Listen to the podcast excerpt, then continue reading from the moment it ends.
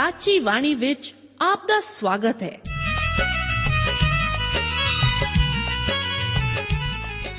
ਪ੍ਰਿय ਸ਼੍ਰੋਤਾ, ਇਹ ਸਾਚੀ ਬਾਣੀ ਕੀ ਹੈ?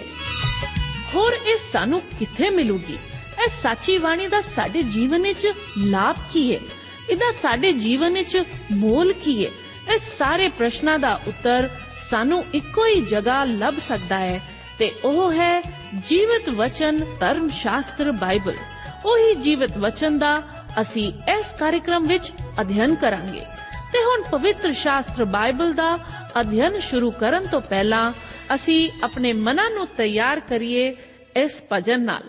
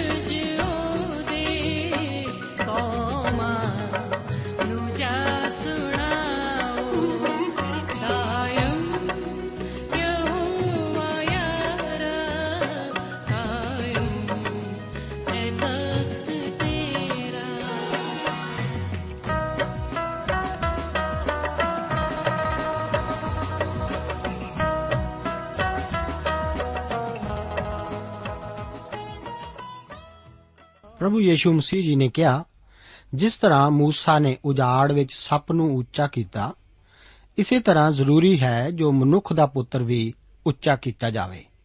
ਭਈ ਜੋ ਕੋਈ ਨੇਚਾ ਕਰੇ, ਸੋ ਉਸ ਵਿੱਚ ਸਦੀਪਕ ਜੀਵਨ ਪ੍ਰਾਪਤ ਕਰੇ। ਪਿਆਰੇ ਅਜ਼ੀਜ਼ੋ, ਅੱਜ ਦੇ ਇਸ ਬਾਈਬਲ ਅਧਿਨ ਪ੍ਰੋਗਰਾਮ ਵਿੱਚ ਮੈਂ ਆਪ ਦਾ ਸਵਾਗਤ ਕਰਦਾ ਹਾਂ। ਅੱਜ ਅਸੀਂ ਪੁਰਾਣੇ ਨੇਮ ਵਿੱਚੋਂ ਲੇਵੀਆਂ ਦੀ ਪੋਥੀ ਦਾ ਅਧਿਨ ਸ਼ੁਰੂ ਕਰਨ ਜਾ ਰਹੇ ਹਾਂ। ਇਸ ਤੋਂ ਪਹਿਲਾਂ ਕਿ ਇਸ ਉੱਤੇ ਆਇਤ ਦਰ ਆਇਤ ਵਿਚਾਰ ਕਰੀਏ, ਆਓ ਪਹਿਲਾਂ ਮੈਂ ਇਸ ਬਾਰੇ ਆਪ ਨੂੰ ਜਾਣ ਪਛਾਣ ਕਰਵਾ ਦਿਆਂ। ਅਤੇ ਨਾਲ ਹੀ ਇਸ ਦੀ ਰੂਪ ਰੇਖਾ ਵੀ ਮੈਂ ਆਪ ਨੂੰ ਦੱਸਣੀ ਚਾਹਾਂਗਾ। ਇਹ ਲੇਵੀਆਂ ਦੀ ਪੋਥੀ ਬਾਈਬਲ ਧਰਮ ਸ਼ਾਸਤਰ ਦੀਆਂ ਸਭ ਤੋਂ ਅਹਿਮ ਪੁਸਤਕਾਂ ਵਿੱਚੋਂ ਇੱਕ ਹੈ। ਇਸ ਦਾ ਅਧਿਐਨ ਵੀ ਸੱਚਮੁੱਚ ਹੈਰਾਨਕੁਨ ਕਰਨ ਵਾਲਾ ਹੀ ਹੈ। ਜੇਕਰ ਇਸ ਪੁਸਤਕ ਦੀ ਸਿੱਖਿਆ ਅਤੇ ਸੰਦੇਸ਼ ਨੂੰ ਲੋਕ ਸਮਝ ਕੇ ਆਪਣੇ ਦਿਲਾਂ ਵਿੱਚ ਜਗ੍ਹਾ ਦੇਣ, ਤਾਂ ਉਹ ਸਾਰੇ ਲੋਕ ਜੋ ਕਿ ਇਸ ਸੰਸਾਰ ਵਿੱਚ ਧਰਮੀ ਲੋਕ ਹੋਣ ਦੀ ਕੋਸ਼ਿਸ਼ ਕਰਦੇ ਹਨ, ਉਹ ਆਪਣੇ ਸਾਰੇ ਸੰਪਰਦਾਇ ਅਤੇ ਵਾਦਾਂ ਨੂੰ ਖਤਮ ਕਰਕੇ ਸੱਚੇ ਪਰਮੇਸ਼ਵਰ ਦੇ ਕਦਮਾਂ ਵਿੱਚ ਆ ਸਕਦੇ ਹਨ। ਇਸ ਲੇਵੀਆਂ ਦੀ ਪੋਥੀ ਦੀ ਸਿੱਖਿਆ ਇਹ ਸਥਾਪਿਤ ਕਰਨ ਦੇ ਯੋਗ ਹੈ। ਜਿੱਥੋਂ ਤੱਕ ਇਸ ਪੁਸਤਕ ਦੇ ਲੇਖਕ ਦਾ ਸਵਾਲ ਹੈ ਇਹ ਤਾਂ ਉਤਪਤ ਅਤੇ ਕੂਚ ਦੀਆਂ ਪੋਥੀਆਂ ਦੇ ਲੇਖਕ ਮੂਸਾ ਦੁਆਰਾ ਹੀ ਲਿਖੀ ਗਈ ਸੀ। ਇਹ ਵੀ ਉਤਪਤ ਅਤੇ ਕੂਚ ਦੀਆਂ ਪੋਥੀਆਂ ਦੀ ਤਰ੍ਹਾਂ ਪੈਂਟਾਟੂਖ, ਭਾਵ ਬਾਈਬਲ ਧਰਮ ਸ਼ਾਸਤਰ ਦੀਆਂ ਪਹਿਲੀਆਂ ਪੰਜ ਪੋਥੀਆਂ ਵਿੱਚੋਂ ਇੱਕ ਹੈ, ਜੋ ਕਿ ਮੂਸਾ ਦੁਆਰਾ ਲਿਖੀਆਂ ਗਈਆਂ ਸਨ। ਲੇਵੀਆਂ ਦੀ ਪੋਥੀ ਵਿੱਚ ਅਸੀਂ ਦੇਖਦੇ ਹਾਂ ਕਿ ਇਸرائیਲੀ ਲੋਕ ਸਿਨੇਈ ਪਹਾੜ ਉੱਤੇ ਸਮੇਂ ਦਾ ਜਾਇਜ਼ਾ ਲੈ ਰਹੇ ਹਨ। ਇਸ ਪੋਥੀ ਦਾ ਖੁੱਲਣਾ ਅਤੇ ਬੰਦ ਹੋਣਾ ਇੱਕੋ ਹੀ ਭੂਗੋਲਕ ਸਥਾਨ, ਭਾਵ ਸਿਨੇਈ ਪਹਾੜ ਉੱਤੇ ਹੀ ਹੁੰਦਾ ਹੈ, ਜਿੱਥੇ ਕਿ ਪਰਮੇਸ਼ਵਰ ਨੇ ਸ਼ਰਾ ਨੂੰ ਦਿੱਤਾ ਸੀ। ਆਪ ਨੂੰ ਯਾਦ ਹੋਏਗਾ ਕਿ ਕੂਚ ਦੀ ਪੋਥੀ ਪਰਮੇਸ਼ਵਰ ਦੀਆਂ ਹਦਾਇਤਾਂ ਦੇ ਅਨੁਸਾਰ ਤੰਬੂ ਦੀ ਉਸਾਰੀ ਕਰਨ ਅਤੇ ਬਾਅਦ ਵਿੱਚ ਇਸ ਤੰਬੂ ਦੇ ਪ੍ਰਭੂ ਦੇ ਤੇਜ਼ ਨਾਲ ਭਰ ਜਾਣ ਨਾਲ ਸਮਾਪਤ ਹੋਈ ਸੀ। ਲੇਵੀਆਂ ਦੀ ਪੋਥੀ ਵਿੱਚ ਇਸ ਤੰਬੂ ਵਿੱਚ ਕੀਤੀ ਜਾਣ ਵਾਲੀ ਬੰਦਗੀ ਦੇ ਨਿਯਮਾਂ ਅਤੇ ਵਿਵਸਥਾ ਨੂੰ ਦੇਣਾ ਜਾਰੀ ਰੱਖਿਆ ਜਾਂਦਾ ਹੈ। ਇਹ ਪੋਥੀ ਬੰਦਗੀ ਬਾਰੇ ਇੱਕ ਮਹਾਨ ਪੋਥੀ ਹੀ ਹੈ। ਇਸ ਪੋਥੀ ਦੀ ਸ਼ੁਰੂਆਤ ਇਬਰਾਨੀ ਭਾਸ਼ਾ ਦੇ ਸ਼ਬਦ ਵਾ ਯਿਕਰਾ ਨਾਲ ਹੁੰਦੀ ਹੈ, ਜਿਸ ਦਾ ਅਰਥ ਹੈ ਉਸਨੇ ਸੱਦਿਆ। ਪਰਮੇਸ਼ਰ ਹੁਣ ਤੰਬੂ ਵਿੱਚ ਆ ਚੁੱਕਾ ਹੈ, ਜਿੱਥੋਂ ਕਿ ਉਹ ਹੁਣ ਬੋਲਦਾ ਹੈ। ਹੁਣ ਉਹ ਸਿਨੇਈ ਪਹਾੜ ਤੋਂ ਨਹੀਂ ਸੀ ਬੋਲ ਰਿਹਾ। ਉਹ ਹੁਣ ਲੋਕਾਂ ਨੂੰ ਆਪਣੇ ਨਾਲ ਮਿਲਣ ਲਈ ਤੰਬੂ ਕੋਲ ਬੁਲਾ ਰਿਹਾ ਹੈ। ਉਹ ਲੋਕਾਂ ਨੂੰ ਦੱਸਦਾ ਹੈ ਕਿ ਉਹ ਕਿਸ ਤਰ੍ਹਾਂ ਆਉਣ ਅਤੇ ਕਿਸ ਤਰ੍ਹਾਂ ਉਸ ਦੇ ਅੱਗੇ ਚੱਲਣ। ਚਰਚ ਸ਼ਬਦ ਦਾ ਅਸਲੀ ਅਰਥ ਬਾਹਰ ਬੁਲਾਏ ਗਏ ਲੋਕ ਹੀ ਹੁੰਦਾ ਹੈ, ਜੋ ਕਿ ਯੂਨਾਨੀ ਭਾਸ਼ਾ ਦੇ ਸ਼ਬਦ ਐਕਲੇਸੀਆ ਤੋਂ ਆਇਆ ਹੈ। ਅਸੀਂ ਉਹੀ ਲੋਕ ਹਾਂ ਜਿਹੜੇ ਕਿ ਬਾਹਰ ਬੁਲਾਏ ਗਏ ਹਾਂ। ਉਸ ਦਿਨ ਪਰਮੇਸ਼ਵਰ ਤੰਬੂ ਤੋਂ ਬੋਲਿਆ ਅਤੇ ਉਸ ਨੇ ਲੋਕਾਂ ਨੂੰ ਉਸ ਦੇ ਕੋਲ ਆਉਣ ਲਈ ਕਿਹਾ। ਅੱਜ ਵੀ ਪ੍ਰਭੂ ਯੀਸ਼ੂ ਮਸੀਹ ਜੀ ਸਾਨੂੰ ਆਪਣੇ ਕੋਲ ਹੀ ਬੁਲਾ ਰਿਹਾ ਹੈ। ਉਹ ਕਹਿੰਦਾ ਹੈ ਕਿ ਮੇਰੀਆਂ ਭੇਡਾਂ ਮੇਰੀ ਆਵਾਜ਼ ਸੁਣਦੀਆਂ ਹਨ। ਇਹ ਵਚਨ ਯੋਹੰਨਾ 10 ਅਧਿਆਇ ਉਸ ਦੀ 27 ਆਇਤ ਦੇ ਹਨ। ਇਸ ਤਰ੍ਹਾਂ ਇਸ ਪੋਥੀ ਦਾ ਅੱਜ ਸਾਡੇ ਵਾਸਤੇ ਇੱਕ ਮਹਾਨ ਸੰਦੇਸ਼ ਹੋਵੇਗਾ। ਇਹ ਪੁਸਤਕ ਬੰਦਗੀ ਦੀ ਹੀ ਇੱਕ ਪੁਸਤਕ ਹੈ। ਇਸ ਵਿੱਚ ਬਲੀਆਂ, ਰੀਤਾਂ, ਨੇਮਾਂ, ਹਦਾਇਤਾਂ, ਧੋਣ ਦੀਆਂ ਵਿਧੀਆਂ, ਪਵਿੱਤਰ ਦਿਨਾਂ, ਮਨੌਤਾਂ, ਸ਼ਰਤਾਂ ਅਤੇ ਚੇਤਾਵਨੀਆਂ ਦੀ ਕਾਫੀ ਪਰਮਾਰ ਹੈ। ਇਹਨਾਂ ਸਾਰੇ ਭੌਤਿਕ ਅਭਿਆਸਾਂ ਨੂੰ ਰੂਹਾਨੀ ਸਚਾਈਆਂ ਨੂੰ ਸਿਖਾਉਣ ਵਾਸਤੇ ਹੀ ਦਿੱਤਾ ਗਿਆ ਸੀ।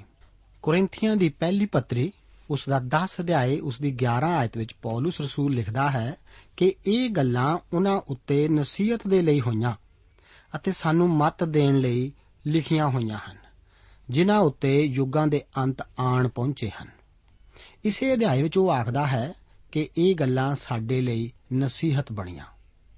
ਰੋਮੀਆਂ 15 ਅਧਿਆਇ ਉਸ ਦੀ 4 ਆਇਤ ਦੇ ਵੀ ਵਚਨ ਇਸੇ ਨਾਲ ਮਿਲਦੇ ਜੁਲਦੇ ਹਨ, ਜਿੱਥੇ ਕਿ ਇਹ ਲਿਖਿਆ ਹੋਇਆ ਹੈ ਜੋ ਕੁਝ ਅੱਗੇ ਲਿਖਿਆ ਗਿਆ, ਸੋ ਸਾਡੀ ਸਿੱਖਿਆ ਦੇ ਲਈ ਲਿਖਿਆ ਗਿਆ। ਭਈ ਅਸੀਂ ਧੀਰਜ ਤੋਂ ਅਤੇ ਧਰਮ ਪੁਸਤਕ ਦੇ ਦਿਲਾਸੇ ਤੋਂ ਆਸਾ ਰੱਖੀਏ। ਪਾਤਰਸ ਰਸੂਲ ਵੀ ਸਾਨੂੰ ਦੱਸਦਾ ਹੈ ਕਿ ਪੁਰਾਣੇ ਨੇਮ ਵਿੱਚ ਰੂਹਾਨੀ ਸੱਚਾਈਆਂ ਦਾ ਜ਼ਿਕਰ ਸਾਡੇ ਵਾਸਤੇ ਹੀ ਹੈ। ਪਾਤਰਸ ਦੀ ਪਹਿਲੀ ਪੋਥੀ ਉਸ ਦਾ ਇੱਕ ਅਧਿਆਇ ਉਸ ਦਾ 10 ਤੋਂ ਲੈ ਕੇ 12 ਆਇਤਾਂ ਦੇ ਵਚਨ ਇਸ ਪ੍ਰਕਾਰ ਹਨ। ਕਿ ਇਸੇ ਮੁਕਤੀ ਦੇ ਵਿਖੇ ਉਹਨਾਂ ਨਵੀਆਂ ਨੇ ਵੱਡੀ ਭਾਲ ਅਤੇ ਖੋਜ ਕੀਤੀ। ਜਿਨ੍ਹਾਂ ਉਸ ਕਿਰਪਾ ਦੇ ਵਿਖੇ ਜੋ ਤੁਹਾਡੇ ਉੱਤੇ ਹੋਣ ਵਾਲੀ ਸੀ, ਅਗੰਮ ਵਾਕ ਕੀਤਾ।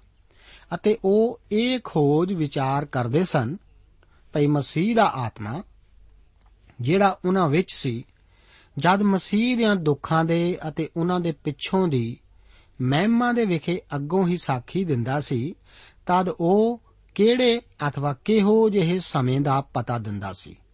ਸੋ ਉਹਨਾਂ ਉੱਤੇ ਇਹ ਪ੍ਰਗਟ ਕੀਤਾ ਗਿਆ, ਭਈ ਉਹ ਆਪਣੀ ਨਹੀਂ, ਸਗੋਂ ਤੁਹਾਡੀ ਸੇਵਾ ਲਈ ਉਹ ਗੱਲਾਂ ਆਖਦੇ ਸਨ, ਜਿਨ੍ਹਾਂ ਦੀ ਖਬਰ ਹੁਣ ਤੁਹਾਨੂੰ ਉਹਨਾਂ ਦੇ ਰਾਹੀਂ ਮਿਲੀ। ਜਿਨ੍ਹਾਂ ਪਵਿੱਤਰ ਆਤਮਾ ਨਾਲ ਜੋ ਸੁਰਗੋਂ ਘੱਲਿਆ ਗਿਆ, ਤੁਹਾਨੂੰ ਖੁਸ਼ਖਬਰੀ ਸੁਣਾਈ ਅਤੇ ਦੂਤ ਵੱਡੀ ਚਾਹ ਨਾਲ ਇਹਨਾਂ ਗੱਲਾਂ ਨੂੰ ਮਾਲੂਮ ਕਰਨਾ ਚਾਹੁੰਦੇ ਸਨ। ਇਸੇ ਨਾਲ ਸੰਬੰਧਿਤ ਵਚਨ ਇਬਰਾਨੀਆਂ ਦੀ ਪੱਤਰੀ 11 ਅਧਿਆਇ ਉਸ ਦੀ 13 ਆਇਤ ਵਿੱਚ ਇਸ ਤਰ੍ਹਾਂ ਹਨ। ਇਹ ਸਭੇ ਨੇਚਾ ਵਿੱਚ ਮਰ ਗਏ ਅਤੇ ਉਹਨਾਂ ਨੂੰ ਦਿੱਤੇ ਹੋਏ ਵਚਨ ਪ੍ਰਾਪਤ ਨਾ ਹੋਏ, ਪਰ ਉਹ ਦੂਰੋਂ ਉਹਨਾਂ ਨੂੰ ਵੇਖ ਕੇ ਜੀ ਆਇਆਂ ਨੂੰ ਆਖਿਆ ਅਤੇ ਮੰਨ ਲਿਆ ਭਈ ਅਸੀਂ ਧਰਤੀ ਉੱਤੇ ਓਪਰੇ ਅਤੇ ਪਰਦੇਸੀ ਹਾਂ। ਲੇਵੀਆਂ ਦੀ ਪੋਥੀ ਵਿੱਚ ਸਾਡੇ ਲਈ ਵੀ ਕੁਝ ਅਦਭੁਤ ਹਦਾਇਤਾਂ ਅਜੋਕੇ ਸਮੇਂ ਲਈ ਹਨ। ਕਿਉਂਕਿ ਇਹ ਮਸੀਹ ਨੂੰ ਇੱਕ ਸੁਚੱਜੇ ਢੰਗ ਨਾਲ ਪ੍ਰਕਾਸ਼ਿਤ ਕਰਦੀ ਹੈ। ਇੱਕ ਮਹਾਨ ਮਸੀਹੀ ਲੇਖਕ ਟਿੰਡੇਲ ਇਸ ਪੁਸਤਕ ਦੀ ਭੂਮਿਕਾ ਬਾਰੇ ਲਿਖਦਾ ਹੋਇਆ ਆਪਣੀ ਪੁਸਤਕ prologue into the third book of Moses ਵਿੱਚ ਬਿਆਨ ਕਰਦਾ ਹੈ। ਭਾਵੇਂ ਉਸਾਰੀ ਕਰਨ ਵਾਸਤੇ ਸਾਡੇ ਲਈ ਬਲੀਆਂ ਅਤੇ ਰੀਤਾਂ ਕੋਈ ਆਧਾਰ ਨਹੀਂ ਹੋ ਸਕਦੀਆਂ, ਭਾਵ ਅਸੀਂ ਭਾਵੇਂ ਉਹਨਾਂ ਨੂੰ ਹੁਣ ਆਕਾਰਥ ਜਾਣੀਏ, ਫਿਰ ਵੀ ਜਦੋਂ ਅਸੀਂ ਮਸੀਹ ਅਤੇ ਉਸ ਦੇ ਭੇਤਾਂ ਨੂੰ ਜਾਣ ਚੁੱਕੇ ਹਾਂ, ਤਦ ਵੀ ਅਸੀਂ ਉਹਨਾਂ ਪ੍ਰਤੀਰੂਪਾਂ ਨੂੰ ਲੈ ਸਕਦੇ ਹਾਂ, ਜਿਸ ਦਾ ਕਹਿਣ ਦਾ ਭਾਵ ਮਸੀਹ ਦੀ ਵਿਆਖਿਆ ਵਾਸਤੇ ਉਹਨਾਂ ਦ੍ਰਿਸ਼ਟਾਂਤਾਂ ਅਤੇ ਉਦਾਹਰਣਾਂ ਤੋਂ ਮਸੀਹ ਵਿੱਚ ਛੁਪੇ ਪਰਮੇਸ਼ਵਰ ਦੇ ਭੇਦਾਂ ਤੋਂ ਹੈ। ਅਤੇ ਉਹਨਾਂ ਦਾ ਬਿਆਨ ਹੋਰ ਵੀ ਜ਼ਿਆਦਾ ਸਿਆਣਪ ਅਤੇ ਜੀਵਤ ਢੰਗ ਨਾਲ ਬਾਕੀ ਸਾਰੇ ਸੰਸਾਰਿਕ ਸ਼ਬਦਾਂ ਨਾਲੋਂ ਜਲਦੀ ਕਰ ਸਕਦੇ ਹਾਂ। ਸਾਡੇ ਲਈ ਅੱਜ ਬੰਦਗੀ ਦਾ ਅਰਥ ਕਿਸੇ ਖਾਸ ਸਥਾਨ ਜਾਂ ਰੀਤੀ ਰਿਵਾਜ ਨਾਲ ਨਹੀਂ ਜੁੜਿਆ ਹੋਇਆ। ਆਪ ਇਹ ਯਾਦ ਕਰੋ ਕਿ ਇਸرائیਲੀ ਲੋਕ ਰੀਤੀ ਰਿਵਾਜਾਂ ਦੇ ਵਿੱਚ ਹੀ ਗੁਜ਼ਰ ਰਹੇ ਸਨ ਅਤੇ ਉਹਨਾਂ ਦੇ ਆਪਣੇ ਹੀ ਰਿਵਾਜ ਸਨ। ਪਰ ਯੀਸ਼ੂ ਜੀ ਨੇ ਫਿਰ ਵੀ ਸਾਮਰੀ ਔਰਤ ਨੂੰ ਉਸ ਖੂਹ ਉੱਤੇ ਬੈਠ ਕੇ ਕਿਹਾ ਸੀ ਕਿ हे ਬੀਬੀ, ਤੂੰ ਮੇਰੀ ਪ੍ਰਤੀਤ ਕਰ ਕਿ ਉਹ ਸਮਾਂ ਆਉਂਦਾ ਹੈ ਜਦ ਤੁਸੀਂ ਨਾ ਤਾਂ ਇਸ ਪਰਬਤ ਉੱਤੇ ਅਤੇ ਨਾ ਯਰੂਸ਼ਲਮ ਵਿੱਚ ਪਿਤਾ ਦੀ ਬੰਦਗੀ ਕਰੋਗੇ। ਤੁਸੀਂ ਜਿਹਨੂੰ ਨਹੀਂ ਜਾਣਦੇ, ਉਹਦੀ ਭਗਤੀ ਕਰਦੇ ਹੋ। ਅਸੀਂ ਉਹਦੀ ਭਗਤੀ ਕਰਦੇ ਹਾਂ, ਜਿਹਨੂੰ ਜਾਣਦੇ ਹਾਂ। ਇਸ ਲਈ ਜੋ ਮੁਕਤੀ ਯਹੂਦੀਆਂ ਤੋਂ ਹੈ।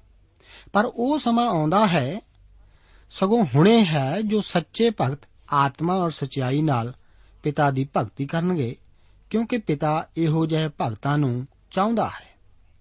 ਪਰਮੇਸ਼ਵਰ ਆਤਮਾ ਹੈ ਅਤੇ ਜੋ ਉਹਦੀ ਬੰਦਗੀ ਕਰਦੇ ਹਨ, ਉਹਨਾਂ ਨੂੰ ਚਾਹੀਦਾ ਹੈ ਭਈ ਉਹ ਆਤਮਾ ਅਤੇ ਸਚਾਈ ਨਾਲ ਭਗਤੀ ਕਰਨ।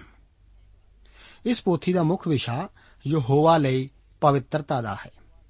ਇਸ ਪੋਥੀ ਦਾ ਸੰਦੇਸ਼ ਦੋ ਪ੍ਰਕਾਰ ਦਾ ਹੈ। ਸਭ ਤੋਂ ਪਹਿਲਾਂ ਇਹ ਪੋਥੀ ਸਾਨੂੰ ਸਿਖਾਉਂਦੀ ਹੈ ਕਿ ਪਰਮੇਸ਼ਵਰ ਕੋਲ ਜਾਣ ਦਾ ਰਸਤਾ ਬਲੀ ਦੇ ਦੁਆਰਾ ਹੀ ਹੈ। ਇਸ ਪੁਸਤਕ ਵਿੱਚ ਪ੍ਰਾਸ਼ਚਿਤ ਜਾਂ ਨਿਸਤਾਰਾ ਸ਼ਬਦ 45 ਵਾਰ ਆਉਂਦਾ ਹੈ। ਇਸ ਦਾ ਅਰਥ ਹੁੰਦਾ ਹੈ ਟਕਣਾ ਬੈਲਾਂ ਅਤੇ ਬੱਕਰਿਆਂ ਦੇ ਖੂਨ ਨੇ ਅਸਲ ਵਿੱਚ ਪਾਪ ਨੂੰ ਦੂਰ ਨਹੀਂ ਸੀ ਕੀਤਾ। ਇਸ ਨੇ ਮਸੀਹ ਦੁਆਰਾ ਸਾਰੇ ਪਾਪਾਂ ਨੂੰ ਦੂਰ ਕੀਤੇ ਜਾਣ ਤੱਕ ਸਿਰਫ ਪਾਪ ਨੂੰ ਢਕਿਆ ਹੀ ਸੀ। ਰੋਮੀਆਂ ਦੀ ਪੱਤਰੀ 3 ਅਧਿਆਇ ਉਸ ਦੀ 25 ਆਇਤ ਵਿੱਚ ਪੌਲਸ ਇਸੇ ਦਾ ਹੀ ਜ਼ਿਕਰ ਕਰਦਾ ਹੋਇਆ ਆਖਦਾ ਹੈ ਕਿ ਜਿਹਨੂੰ ਪਰਮੇਸ਼ਵਰ ਨੇ ਉਹਦੇ ਲਹੂ ਉੱਤੇ ਨੇਚਾ ਕਰਨ ਨਾਲ ਪ੍ਰਾਸ਼ਚਿਤ ਠਹਿਰਾਇਆ। ਤਾਂ ਜੋ ਪਰਮੇਸ਼ਵਰ ਆਪਣੇ ਧਰਮ ਨੂੰ ਪ੍ਰਗਟ ਕਰੇ। ਇਸ ਲਈ ਜੋ ਉਹਨੇ ਆਪਣੀ ਖਿਮਾ ਨਾਲ ਪਿਛਲੇ ਸਮੇਂ ਦੇ ਕੀਤੇ ਹੋਏ ਪਾਪਾਂ ਤੋਂ ਅੱਖੀਆਂ ਫੇਰ ਲਈਆਂ। ਪਿਛਲੇ ਸਮੇਂ ਦੇ ਕੀਤੇ ਹੋਏ ਪਾਪ ਪਿੱਛੇ ਪੁਰਾਣੇ ਨੇਮ ਵਿੱਚ ਹੀ ਹਨ ਆਪ ਦੇਖਦੇ ਹੋ ਕਿ ਪਰਮੇਸ਼ਵਰ ਨੇ ਕਦੇ ਵੀ ਬੈਲਾਂ ਅਤੇ ਬੱਕਰਿਆਂ ਦੇ ਲਹੂ ਨੂੰ ਸਵੀਕਾਰ ਨਹੀਂ ਸੀ ਕੀਤਾ। ਕਿ ਇਹ ਪਾਪ ਲਈ ਅੰਤਲਾ ਹਰਜਾਨਾ ਹੋਵੇ। ਪਰ ਫਿਰ ਵੀ ਉਸਨੇ ਉਸ ਖੂਨ ਨੂੰ ਬਹਾਏ ਜਾਣ ਦੀ ਮੰਗ ਕੀਤੀ ਸੀ। ਕਿਉਂਕਿ ਇਹ ਤਾਂ ਮਸੀਹ ਦੇ ਆਉਣ ਤੱਕ ਪਾਪ ਨੂੰ ਢੱਕਣ ਲਈ ਹੀ ਸੀ। ਦੂਸਰੇ ਸ਼ਬਦਾਂ ਵਿੱਚ ਇਸ ਨੂੰ ਇੰਜ ਕਿਹਾ ਜਾ ਸਕਦਾ ਹੈ ਕਿ ਪੁਰਾਣੇ ਨੇਮ ਵਿੱਚ ਪਰਮੇਸ਼ਵਰ ਕਰਜ਼ੇ ਤੇ ਹੀ ਪਾਪ ਤੋਂ ਬਚਾਉਂਦਾ ਸੀ। ਪਰ ਜਦੋਂ ਯੀਸ਼ੂ ਜੀ ਆਏ, ਉਹਨਾਂ ਨੇ ਇਸ ਸਾਰੇ ਕਰਜ਼ ਨੂੰ ਅਦਾ ਕਰ ਦਿੱਤਾ ਸੀ। ਇਸ ਪੋਥੀ ਦੀ ਇੱਕ ਮੁੱਖ ਆਇਤ ਇਸ ਦਾ 17 ਅਧਿਆਇ ਤੇ ਉਸ ਦੀ 11 ਆਇਤ ਵਿੱਚ ਇਸ ਤਰ੍ਹਾਂ ਹੈ, ਕਿਉਂ ਜੋ ਸਰੀਰ ਦੀ ਜ਼ਿੰਦ ਉਸ ਦੇ ਲਹੂ ਵਿੱਚ ਹੈ ਅਤੇ ਮੈਂ ਉਸ ਨੂੰ ਜਗਵੇਦੀ ਦੇ ਉੱਤੇ ਤੁਹਾਡੇ ਪ੍ਰਾਣਾਂ ਦੇ ਪ੍ਰਾਸ਼ਚਿਤ ਕਰਨ ਲਈ ਤੁਹਾਨੂੰ ਦਿੱਤਾ ਹੈ। ਕਿਉਂਕਿ ਜਿਹੜਾ ਪ੍ਰਾਸ਼ਚਿਤ ਕਰਦਾ ਹੈ, ਸੋ ਜਿੰਦ ਦੇ ਕਾਰਨ ਲਹੂ ਹੈ। ਸੋ ਬਿਨਾ ਲਹੂ ਬਹਾਏ ਪਾਪਾਂ ਤੋਂ ਛੁਟਕਾਰਾ ਨਹੀਂ ਹੈ। ਦੂਸਰੀ ਗੱਲ ਜੋ ਇਹ ਲੇਵੀਆਂ ਦੀ ਪੋਥੀ ਸਿਖਾਉਂਦੀ ਹੈ, ਉਹ ਇਹ ਹੈ ਕਿ ਪਰਮੇਸ਼ਵਰ ਦੇ ਨਾਲ ਚੱਲਣਾ ਸਿਰਫ ਪਵਿੱਤਰਤਾਈ ਦੇ ਦੁਆਰਾ ਹੀ ਸੰਭਵ ਹੈ। ਪਵਿੱਤਰਤਾ ਸ਼ਬਦ ਇਸ ਪੁਸਤਕ ਵਿੱਚ 87 ਵਾਰ ਆਉਂਦਾ ਹੈ। 20 ਅਧਿਆਏ ਉਸ ਦੀ 26 ਆਇਤ ਦੇ ਵਚਨ ਹਨ, ਤੁਸੀਂ ਮੇਰੇ ਅੱਗੇ ਪਵਿੱਤਰ ਹੋਵੋ। ਕਿਉਂ ਜੋ ਮੈਂ ਪਵਿੱਤਰ ਹਾਂ ਅਤੇ ਆਪਣੇ ਬਣਾਉਣ ਲਈ ਮੈਂ ਤੁਹਾਨੂੰ ਹੋਰਨਾਂ ਲੋਕਾਂ ਤੋਂ ਵੱਖਰੇ ਕੀਤਾ। ਪਰਮੇਸ਼ਵਰ ਨੇ ਆਪਣੇ ਲੋਕਾਂ ਦੇ ਜੀਵਨ ਦੇ ਹਰ ਖੇਤਰ ਨੂੰ ਪ੍ਰਭਾਵਿਤ ਕਰਨ ਬਾਰੇ ਨਿਯਮ ਉਹਨਾਂ ਨੂੰ ਦਿੱਤੇ ਸਨ। ਇਹ ਨਿਯਮ ਅੱਜ ਵੀ ਉਸ ਦੇ ਲੋਕਾਂ ਉੱਤੇ ਭਰਪੂਰੀ ਨਾਲ ਲਾਗੂ ਹੁੰਦੇ ਹਨ। ਅੱਜ ਵੀ ਇੱਕ ਪਾਪੀ ਦੀ ਪਰਮੇਸ਼ਰ ਕੋਲ ਪਹੁੰਚ ਪ੍ਰਭੂ ਯੀਸ਼ੂ ਮਸੀਹ ਦੇ ਬਹਾਏ ਹੋਏ ਪਵਿੱਤਰ ਖੂਨ ਦੇ ਦੁਆਰਾ ਹੀ ਸੰਭਵ ਹੈ। ਇਬਰਾਨੀਆਂ ਦੀ ਪੱਤਰੀ 9 ਅਧਿਆਏ ਉਸ ਦੀ 25 ਅਤੇ 26 ਆਇਤ ਦੇ ਵਚਨ ਇਸ ਪ੍ਰਕਾਰ ਹਨ। ਅਤੇ ਇਹ ਨਹੀਂ ਕਿ ਉਹ ਆਪਣੇ ਆਪ ਨੂੰ ਬਾਰ-ਬਾਰ ਚੜਾਵੇ ਜਿਵੇਂ ਪ੍ਰਧਾਨ ਜਾਜਕ ਪਵਿੱਤਰ ਸਥਾਨ ਦੇ ਅੰਦਰ ਵਰੇ ਦੇ ਵਰੇ ਦੂਜੇ ਦਾ ਲਹੂ ਲੈ ਕੇ ਜਾਂਦਾ ਹੁੰਦਾ ਸੀ। ਇਉਂ ਉਹਨੂੰ ਜਗਤ ਦੇ ਮੁੱਢੋਂ ਵਾਰ-ਵਾਰ ਦੁੱਖ ਭੋਗਣਾ ਪੈਂਦਾ। ਪਰ ਹੁਣ ਯੁੱਗਾਂ ਦੇ ਅੰਤ ਵਿੱਚ ਉਹ ਇੱਕੋ ਵਾਰ ਪ੍ਰਗਟ ਹੋਇਆ ਹੈ ਭਈ ਆਪਣੇ ਆਪ ਦੇ ਬਲੀਦਾਨ ਕਰਨ ਨਾਲ ਪਾਪ ਨੂੰ ਦੂਰ ਕਰੇ। ਛੁਟਕਾਰਾ ਪਾਏ ਹੋਏ ਲੋਕ ਜੋ ਕਿ ਮਸੀਹ ਦੇ ਲਹੂ ਦੁਆਰਾ ਛੁਡਾਏ ਗਏ ਹਨ। ਜੇਕਰ ਉਹ ਪਰਮੇਸ਼ਵਰ ਤੋਂ ਆਨੰਦਿਤ ਹੋਣਾ ਅਤੇ ਉਸ ਦੀ ਬੰਦਗੀ ਕਰਨਾ, ਜਾਣਨ ਜਾਂ ਚਾਹਣ ਤਾਂ ਜ਼ਰੂਰੀ ਹੈ ਕਿ ਉਹ ਪਵਿੱਤਰ ਜੀਵਨ ਜਿਉਣ। ਇਬਰਾਨੀਆਂ 13 ਅਧਿਆਏ ਉਸ ਦੀ 20 ਅਤੇ 21 ਆਦ ਦੇ ਵਚਨ ਇਸ ਪ੍ਰਕਾਰ ਹਨ। ਹੁਣ ਸ਼ਾਂਤੀ ਦਾਤਾ ਪਰਮੇਸ਼ਵਰ ਜਿਹੜਾ ਭੇਡਾਂ ਦੇ ਵੱਡੇ ਅਯਾਲੀ, ਅਰਥਾਤ ਸਾਡੇ ਪ੍ਰਭੂ ਯੀਸ਼ੂ ਨੂੰ ਸਦੀਪਕ ਨੇਮ ਦੇ ਲਹੂ ਨਾਲ ਮੁਰਦਿਆਂ ਵਿੱਚੋਂ ਉਠਾ ਲਿਆਇਆ। ਤੁਹਾਨੂੰ ਹਰੇਕ ਭਲੇ ਕੰਮ ਵਿੱਚ ਸੰਪੂਰਨ ਕਰੇ। ਭਈ ਤੁਸੀਂ ਉਹਦੀ ਇੱਛਾ ਨੂੰ ਪੂਰਿਆ ਕਰੋ। ਅਤੇ ਜੋ ਕੁਝ ਉਹਨੂੰ ਪਾਉਂਦਾ ਹੈ, ਉਹ ਸਾਡੇ ਵਿੱਚ ਯੀਸ਼ੂ ਮਸੀਹ ਦੇ ਰਾਹੀਂ ਕਰੇ, ਜਿਹਦੀ ਵਡਿਆਈ ਯੁੱਗੋ ਯੁੱਗ ਹੋਵੇ। ਆਮੀਨ। ਲੇਵੀਆਂ ਦੀ ਪੋਥੀ ਇੱਕ ਮਹਾਨ ਪੋਥੀ ਹੈ। ਇਸ ਦੇ ਵਿਸ਼ੇ ਨਵੇਂ ਨੇਮ ਦੀ ਰੋਸ਼ਨੀ ਵਿੱਚ ਵਿਚਾਰੇ ਜਾਂਦੇ ਹਨ। ਪਰ ਇਹ ਕਈ ਲੋਕਾਂ ਨੂੰ ਬਹੁਤ ਰੋਚਕ ਨਹੀਂ ਲੱਗਦੀ। ਇਸੇ ਕਰਕੇ ਕੁਝ ਲੋਕ ਇਸ ਵਿੱਚ ਸਿਰਫ ਕੁਝ ਨਿਯਮਾਂ ਦੇ ਦੁਹਰਾਏ ਜਾਣ ਤੋਂ ਵੱਧ ਹੋਰ ਕੁਝ ਨਹੀਂ ਪਾਉਂਦੇ। ਇਸੇ ਕਰਕੇ ਬਹੁਤ ਘੱਟ ਲੋਕ ਹਨ ਜੋ ਕਿ ਇਸ ਨੂੰ ਧਿਆਨ ਨਾਲ ਪੜ੍ਹਦੇ ਵੀ ਹੋਣ। ਪਰ ਫਿਰ ਵੀ ਇਹ ਇੱਕ ਮਹੱਤਵਪੂਰਨ ਪੋਥੀ ਹੀ ਹੈ। ਬਾਈਬਲ ਧਰਮ ਸ਼ਾਸਤਰ ਵਿੱਚ ਪੁਰਾਣੇ ਨੇਮ ਦੀਆਂ ਇਹਨਾਂ ਪਹਿਲੀਆਂ ਤਿੰਨਾਂ ਪੁਸਤਕਾਂ ਵਿੱਚ ਕਾਫੀ ਨਜ਼ਦੀਕੀ ਦਾ ਸੰਬੰਧ ਹੈ। ਉਤਪਤੀ ਦੀ ਪੁਸਤਕ ਵਿੱਚ ਅਸੀਂ ਮਨੁੱਖ ਦੇ ਤਬਾਹ ਹੋਣ ਦੇ ਜ਼ਿਕਰ ਨੂੰ ਪੜ੍ਹਦੇ ਹਾਂ। ਕੂਚ ਦੀ ਪੋਥੀ ਵਿੱਚ ਮਨੁੱਖ ਦੇ ਛੁਡਾਏ ਜਾਣ ਦਾ ਜ਼ਿਕਰ ਹੈ। ਲੇਵੀਆਂ ਦੀ ਪੋਥੀ ਵਿੱਚ ਅਸੀਂ ਦੇਖਦੇ ਹਾਂ ਕਿ ਮਨੁੱਖ ਪਰਮੇਸ਼ਵਰ ਦੀ ਬੰਦਗੀ ਕਰ ਰਿਹਾ ਹੈ। ਕੂਚ ਦੀ ਪੋਥੀ ਅਤੇ ਲੇਵੀਆਂ ਦੀ ਪੋਥੀ ਵਿੱਚ ਅਸੀਂ ਆਪਸੀ ਤੁਲਨਾ ਵੀ ਕਰ ਸਕਦੇ ਹਾਂ। ਕੂਚ ਦੀ ਪੋਥੀ ਵਿੱਚ ਪਰਮੇਸ਼ਵਰ ਖਿਮਾ ਦੀ ਪੇਸ਼ਕਸ਼ ਕਰਦਾ ਹੈ, ਜਦੋਂ ਕਿ ਲੇਵੀਆਂ ਦੀ ਪੋਥੀ ਵਿੱਚ ਪਵਿੱਤਰਤਾ ਦੀ ਪੇਸ਼ਕਸ਼ ਕਰਦਾ ਹੈ। ਕੂਚ ਦੀ ਪੋਥੀ ਵਿੱਚ ਪਰਮੇਸ਼ਵਰ ਦੀ ਮਨੁੱਖ ਕੋਲ ਪਹੁੰਚ ਬਣਾਉਣ ਦਾ ਜ਼ਿਕਰ ਹੈ। ਜਦੋਂ ਕਿ ਲੇਵੀਆਂ ਵਿੱਚ ਮਨੁੱਖ ਦੀ ਪਹੁੰਚ ਨੂੰ ਪਰਮੇਸ਼ਵਰ ਦੇ ਕੋਲ ਬਣਾਉਣ ਦਾ ਜ਼ਿਕਰ ਹੈ। ਕੂਚ ਦੀ ਪੋਥੀ ਵਿੱਚ ਮਸੀਹ ਦੇ ਮੁਕਤੀਦਾਤਾ ਹੋਣ ਦਾ ਜ਼ਿਕਰ ਹੈ। ਜਦੋਂ ਕਿ ਲੇਵੀਆਂ ਦੀ ਪੋਥੀ ਮਸੀਹ ਦੇ ਪਵਿੱਤਰ ਕਰਨ ਵਾਲਾ ਹੋਣ ਦਾ ਜ਼ਿਕਰ ਕਰਦੀ ਹੈ। ਕੂਚ ਦੀ ਪੋਥੀ ਵਿੱਚ ਮਨੁੱਖ ਦਾ ਦੋਸ਼ ਮੁੱਖ ਵਿਸ਼ਾ ਹੈ।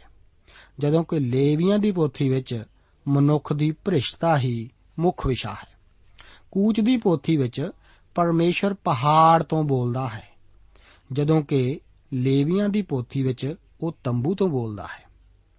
ਕੂਚ ਦੀ ਪੋਥੀ ਮਨੁੱਖ ਨੂੰ ਪਰਮੇਸ਼ਵਰ ਦੇ ਨੇੜੇ ਕਰਦੀ ਹੈ, ਜਦੋਂ ਕਿ ਲੇਵੀਆਂ ਦੀ ਪੋਥੀ ਮਨੁੱਖ ਨੂੰ ਪਰਮੇਸ਼ਵਰ ਦੇ ਨੇੜੇ ਰੱਖਦੀ ਹੈ। ਇਸ ਪੁਸਤਕ ਦੀ ਰੂਪ ਰੇਖਾ ਕੁਝ ਇਸ ਤਰ੍ਹਾਂ ਹੈ। ਇਸ ਪੋਥੀ ਦੀ ਸ਼ੁਰੂਆਤ ਪੰਜ ਭੇਟਾਂ ਦੇ ਦੁਆਰਾ ਹੁੰਦੀ ਹੈ, ਜਿਨ੍ਹਾਂ ਦਾ ਜ਼ਿਕਰ 1 ਤੋਂ 7 ਅਧਿਆਇਆਂ ਵਿੱਚ ਹੈ। ਇਹ ਭੇਟਾਂ ਮਸੀਹ ਦੇ ਵਿਅਕਤੀਤਵ ਅਤੇ ਉਸ ਦੀ ਮੌਤ ਦਾ ਵਿਸਥਾਰ ਨਾਲ ਜ਼ਿਕਰ ਕਰਦੀਆਂ ਹਨ। ਇਸ ਤੋਂ ਬਾਅਦ ਦੂਸਰਾ ਭਾਗ 8 ਤੋਂ ਲੈ ਕੇ 10 ਅਧਿਆਇਆਂ ਦਾ ਹੈ। 8 ਤੋਂ 10 ਅਧਿਆਇਆਂ ਵਿੱਚ ਜਾਇਜ਼ਕਾਂ ਦੇ ਸ਼ੁੱਧ ਕੀਤੇ ਜਾਣ ਦੀਆਂ ਵਿਧੀਆਂ ਦਾ ਜ਼ਿਕਰ ਹੈ। ਤੀਸਰਾ ਭਾਗ 11 ਅਧਿਆਇ ਵਿੱਚ ਹੈ। 11 ਅਧਿਆਇ ਵਿੱਚ ਪਰਮੇਸ਼ਵਰ ਦੁਆਰਾ ਆਪਣੇ ਲੋਕਾਂ ਲਈ ਠਹਿਰਾਏ ਭੋਜਨ ਦਾ ਜ਼ਿਕਰ ਹੈ। ਚੌਥਾ ਭਾਗ 12 ਅਧਿਆਇ ਵਿੱਚ ਲਿਖਿਆ ਗਿਆ ਹੈ। 12 ਅਧਿਆਇ ਵਿੱਚ ਮਾਤਾਵਾਂ ਅਤੇ ਔਰਤਾਂ ਦੀ ਸੁਰੱਖਿਆ ਦਾ ਜ਼ਿਕਰ ਹੈ। ਪੰਜਵਾਂ ਭਾਗ ਬੰਦਗੀ ਨਾਲ ਸੰਬੰਧਿਤ ਇਸ ਪੁਸਤਕ ਦੇ ਠੀਕ ਵਿਚਕਾਰ ਕੋੜ ਬਾਰੇ ਬੜੇ ਵਿਸਥਾਰ ਪੂਰਵਕ 13 ਤੋਂ 15 ਅਧਿਆਇਆਂ ਵਿੱਚ ਵਰਣਨ ਕੀਤਾ ਗਿਆ ਹੈ। ਮੇਰੇ ਦੋਸਤ, ਜੇਕਰ ਆਪ ਅਤੇ ਮੈਂ ਇਸ ਸੰਸਾਰ ਵਿੱਚ ਕੋੜ ਦੁਆਰਾ ਭ੍ਰਿਸ਼ਟ ਹੋਣ ਤੋਂ ਬਚ ਗਏ ਹਾਂ, ਤਾਂ ਸਾਨੂੰ ਪ੍ਰਭੂ ਯੀਸ਼ੂ ਮਸੀਹ ਦੀ ਮੌਤ ਅਤੇ ਉਸ ਦੇ ਦੁਬਾਰਾ ਜੀ ਉੱਠਣ ਬਾਰੇ ਬਹੁਤ ਕੁਝ ਜਾਣਨ ਦੀ ਜ਼ਰੂਰਤ ਹੈ। ਅਤੇ ਇਹ ਵੀ ਸਮਝਣਾ ਚਾਹੀਦਾ ਹੈ ਕਿ ਇਹ ਸਾਡੇ ਜੀਵਨ ਉੱਤੇ ਕਿਵੇਂ ਲਾਗੂ ਹੁੰਦਾ ਹੈ। 16 ਅਧਿਆਏ ਦੇ ਵਿੱਚ ਅਸੀਂ ਇਸ ਪੁਸਤਕ ਦਾ 6ਵਾਂ ਭਾਗ ਦੇਖਦੇ ਹਾਂ। 16 ਅਧਿਆਏ ਵਿੱਚ ਯੀਸ਼ੂ ਮਸੀਹ ਜੀ ਦੀ ਬਲੀ ਦੀ ਪੂਰੀ ਪੂਰੀ ਤਸਵੀਰ ਦਾ ਵਰਣਨ ਹੈ। ਇਸ ਤੋਂ ਬਾਅਦ 7ਵਾਂ ਭਾਗ ਹੈ, ਜੋ ਕਿ 17 ਅਧਿਆਏ ਵਿੱਚ ਲਿਖਿਆ ਗਿਆ ਹੈ। 17 ਅਧਿਆਏ ਵਿੱਚ ਹੋਮ ਦੀ ਜਗਵੇਦੀ ਦੀ ਮਹੱਤਤਾ ਮਸੀਹ ਦੀ ਸਲੀਬ ਦਾ ਵਰਣਨ ਕਰਦੀ ਹੈ। ਇਸ ਤੋਂ ਬਾਅਦ ਅਸੀਂ 8ਵੇਂ ਭਾਗ ਵਿੱਚ ਆਉਂਦੇ ਹਾਂ। ਇਹ ਭਾਗ 18 ਤੋਂ ਲੈ ਕੇ 22 ਅਧਿਆਏ ਵਿੱਚ ਹੈ। 18 ਤੋਂ ਲੈ ਕੇ 22 ਅਧਿਆਇਆਂ ਵਿੱਚ ਪਰਮੇਸ਼ਵਰ ਦੇ ਇਸ ਇਰਾਦੇ ਦਾ ਵਰਣਨ ਕਰਦਾ ਹੈ ਕਿ ਮਨੁੱਖੀ ਘਰਾਣਾ ਕਿਸ ਤਰ੍ਹਾਂ ਉਸ ਨਾਲ ਮਿਲਿਆ ਰਹੇ। ਮੇਰੇ ਦੋਸਤ, ਆਓ ਆਪਾਂ ਇਸ ਬਾਰੇ ਚੌਕਸੀ ਰੱਖੀਏ ਤਾਂ ਕਿ ਅਸੀਂ ਉਸ ਨੂੰ ਆਪਣੇ ਜੀਵਨਾਂ ਵਿੱਚੋਂ ਬਾਹਰ ਨਾ ਕੱਢ ਦਈਏ। ਇਸ ਤੋਂ ਬਾਅਦ ਅਸੀਂ 9ਵੇਂ ਭਾਗ ਵਿੱਚ ਆਉਂਦੇ ਹਾਂ। 9ਵਾਂ ਭਾਗ ਲੇਵੀਆਂ ਦੀ ਪੋਥੀ ਦੇ 23 ਅਧਿਆਏ ਵਿੱਚ ਦਰਜ ਹੈ। ਇਸ ਅਧਿਆਏ ਵਿੱਚ ਦਰਜ ਪਰਬਾਂ ਦੀ ਸੂਚੀ ਪਰਮੇਸ਼ਵਰ ਦੇ ਭਵਿੱਖ ਨਾਲ ਸੰਬੰਧਤ ਸਦਾ ਕਾਲ ਦੇ ਪ੍ਰੋਗਰਾਮ ਦਾ ਵਰਣਨ ਕਰਦੀ ਹੈ। ਆਖਰੀ ਭਾਗ 10ਵਾਂ ਭਾਗ ਹੈ, ਜੋ ਕਿ ਇਸ ਪੋਥੀ ਦੇ 24 ਤੋਂ ਲੈ ਕੇ 27 ਅਧਿਆਇਆਂ ਵਿੱਚ ਲਿਖਿਆ ਗਿਆ ਹੈ। 24 ਤੋਂ ਲੈ ਕੇ 27 ਅਧਿਆਇਆਂ ਵਿੱਚ ਫਿਲਸਤੀਨ ਦੇਸ਼ ਦੇ ਨਿਯਮਾਂ ਦਾ ਵਰਣਨ ਹੈ। ਇਸ ਪੁਸਤਕ ਵਿੱਚ ਕਈ ਭਵਿੱਖਬਾਣੀਆਂ ਦਾ ਵੀ ਜ਼ਿਕਰ ਹੈ। ਇਸرائیਲੀ ਕੌਮ ਅਤੇ ਵਾਅਦੇ ਦੇ ਦੇਸ਼ ਦਾ ਮਿਲਣਾ ਜੁਲਣਾ ਵਰਣਨ ਵਰਤਮਾਨ ਤੋਂ ਲੈ ਕੇ ਸਦਾ ਕਾਲ ਤੱਕ ਜਾਂਦਾ ਹੈ। ਇਸ ਤੋਂ ਪਹਿਲਾਂ ਕਿ ਅਸੀਂ ਆਪਣੇ ਅਗਲੇ ਪ੍ਰੋਗਰਾਮ ਵਿੱਚ ਇਸ ਪੋਥੀ ਦੇ ਅਧਿਆਇਆਂ ਦਾ ਕਰਮਵਾਰ ਅਧਿਐਨ ਕਰੀਏ। ਆਪ ਇਸ ਪੋਥੀ ਨੂੰ ਹਰ ਰੋਜ਼ ਜ਼ਰੂਰ ਖੁਦ ਪੜ੍ਹ ਕੇ ਇਸ ਦੀ ਸਿੱਖਿਆ ਨਾਲ ਸੰਬੰਧਿਤ ਪ੍ਰੋਗਰਾਮ ਨੂੰ ਸੁਣੋ। ਪ੍ਰਭੂ ਆਪ ਨੂੰ ਇਸ ਤਰ੍ਹਾਂ ਕਰਨ ਦੇ ਨਾਲ ਇਸ ਪੋਥੀ ਨੂੰ ਹੋਰ ਵੀ ਬਰੀਕੀ ਨਾਲ ਸਮਝਣ ਦੇ ਲਈ ਮਦਦ ਕਰੇਗਾ। ਅਗਲੇ ਪ੍ਰੋਗਰਾਮ ਵਿੱਚ ਅਸੀਂ ਪਹਿਲੇ ਅਧਿਆਏ ਬਾਰੇ ਵਿਚਾਰ ਕਰਨਾ ਸ਼ੁਰੂ ਕਰਾਂਗੇ ਅਤੇ ਮੈਂ ਆਪ ਨੂੰ ਦਰਖਾਸਤ ਕਰਦਾ ਹਾਂ ਕਿ ਆਪ ਪ੍ਰਾਰਥਨਾ ਸਹਿਤ ਆਪਣੇ ਮਨਾਂ ਨੂੰ ਤਿਆਰ ਕਰਕੇ ਅਗਲੇ ਪ੍ਰੋਗਰਾਮ ਵਿੱਚ ਫਿਰ ਸ਼ਾਮਲ ਹੋਣਾ ਪ੍ਰਭੂ ਆਪ ਨੂੰ ਅੱਜ ਦੇ ਇਹਨਾਂ ਵਚਨਾਂ ਨਾਲ ਅਸੀਸ ਦੇਵੇ।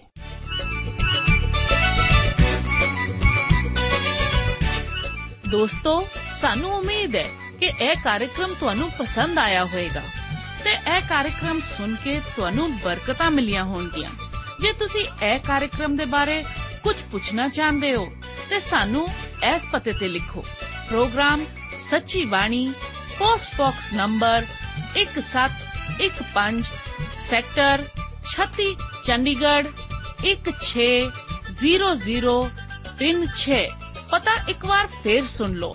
Programme Sachi Bani post box number 1715 sector 36 Chandigarh 160036 ਸਾਡਾ ਈਮੇਲ ਪਤਾ ਹੈ punjabi.ttb@twr.in ਪਤਾ ਇੱਕ ਵਾਰ ਫੇਰ ਸੁਣ ਲਓ। punjabi.ttb@twr.in ਹੁਣ ਸਾਡੇ ਪ੍ਰੋਗਰਾਮ ਦਾ ਸਮੇਂ ਸਮਾਪਤ ਹੁੰਦਾ ਹੈ। ਉਮੀਦ ਹੈ ਅਗਲੇ ਪ੍ਰੋਗਰਾਮ ਵਿੱਚ ਤੁਹਾਡੇ ਨਾਲ ਫੇਰ ਪੇਂਟ ਹੋਏਗੀ। ਰੱਬ ਤੁਹਾਨੂੰ ਬਰਕਤ ਦੇ।